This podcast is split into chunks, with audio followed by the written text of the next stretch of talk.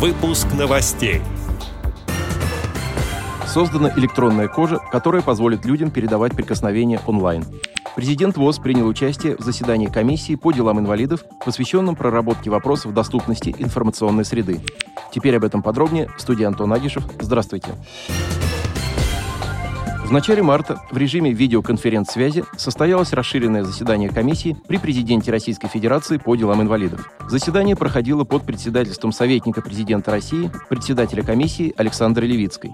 Основной темой мероприятия стало рассмотрение вопросов проработки системных проблем, связанных с доступностью и эффективностью цифровых решений для людей с инвалидностью, обеспечение условий доступности для инвалидов по зрению официальных сайтов государственных органов, органов местного самоуправления и подведомственных организаций. Также развитие сайтов образовательных организаций и электронных образовательных ресурсов для людей с инвалидностью из числа обучающихся в вузах. В заседании приняли участие президент Всероссийского общества слепых Владимир Сипкин, заместитель министра цифрового развития, связи и массовых коммуникаций Дмитрий Агуряев, заместитель министра труда и социальной защиты Алексей Вовченко, директор по развитию приоритетных программ Агентства стратегических инициатив Александр Пироженко, а также другие специалисты и представители региональных органов власти, федеральных и региональных общественных объединений.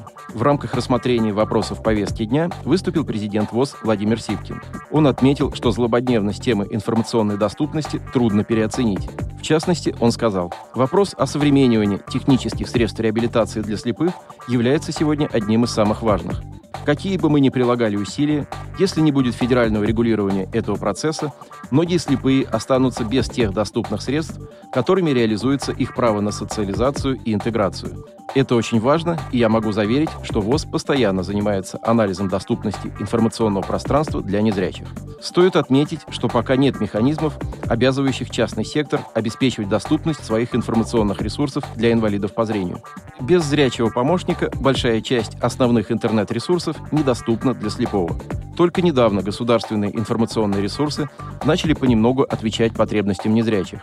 Инвалиды по зрению являются достаточно продвинутыми пользователями электронных устройств, которые могут разобраться в хитросплетениях интерфейсов различных необходимых в жизни интернет-ресурсов. Та же часть потребителей таких услуг, кто менее опытен в силу различных причин, или, например, люди более старшего возраста, пока затрудняются в получении полноценных результатов взаимодействия с электронными продуктами государственных и частных учреждений. Считаю, что работа еще только начата.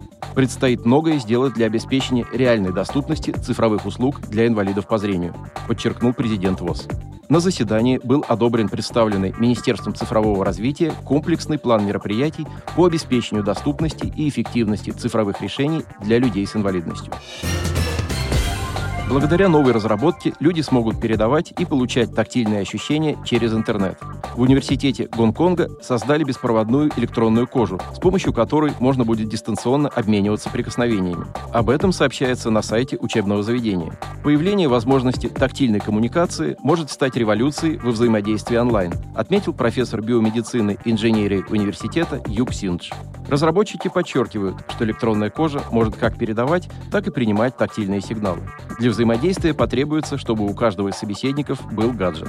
Электронная кожа представляет собой тонкую наклейку с сенсорами, которую можно надеть на руку. Устройство содержит 16 сенсоров, контроллер и Bluetooth-модуль. В ближайшее время разработчики собираются сфокусироваться на адаптации новинки для незрячих людей.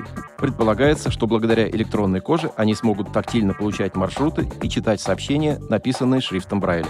Отдел новостей «Радиовоз» приглашает к сотрудничеству региональной организации. Наш адрес – новости собака радиовоз.ру. О новостях вам рассказал Антон Агишев. До встречи на «Радиовоз».